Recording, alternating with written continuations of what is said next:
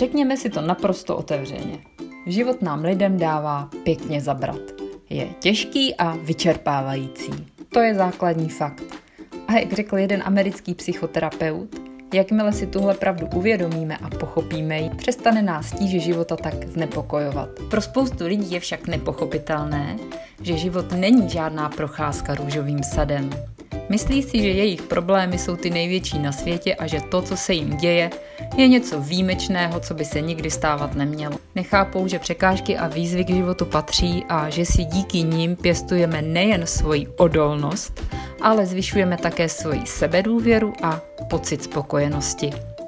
Důsledkem je, že spíše výjimečně se pak cítíme opravdu skvěle a pokud se nám to podaří, často je to kvůli nějaké náhodě. Problém však není přítomnost problémů nebo absence štěstí v našich životech, ale to, že štěstí hledáme úplně někde jinde, než kde se ve skutečnosti nachází. Ve vnějším světě. Zkrátka, čekáme, až všechny ty potíže pominou, nebo se stane něco, díky čemu se budeme cítit šťastní. Až nám přidají na výplatě, až bude víkend, až zhubneme pár kilo.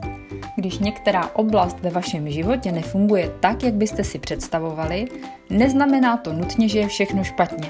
Možná je to příležitost něco změnit. Možná je to signál, že bychom se měli něco naučit a možná se máme někam posunout. Přestaňte tedy soustředit myšlenky na to, co všechno je špatně a položte si otázku.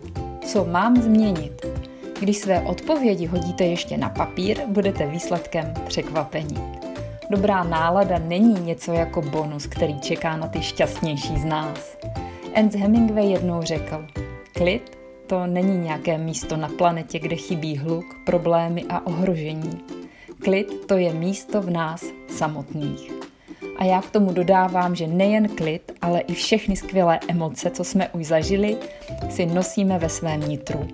Jen je potřeba na ně nezapomínat. Sklouznout do spirály problémů, to je totiž ta nejjednodušší věc na světě.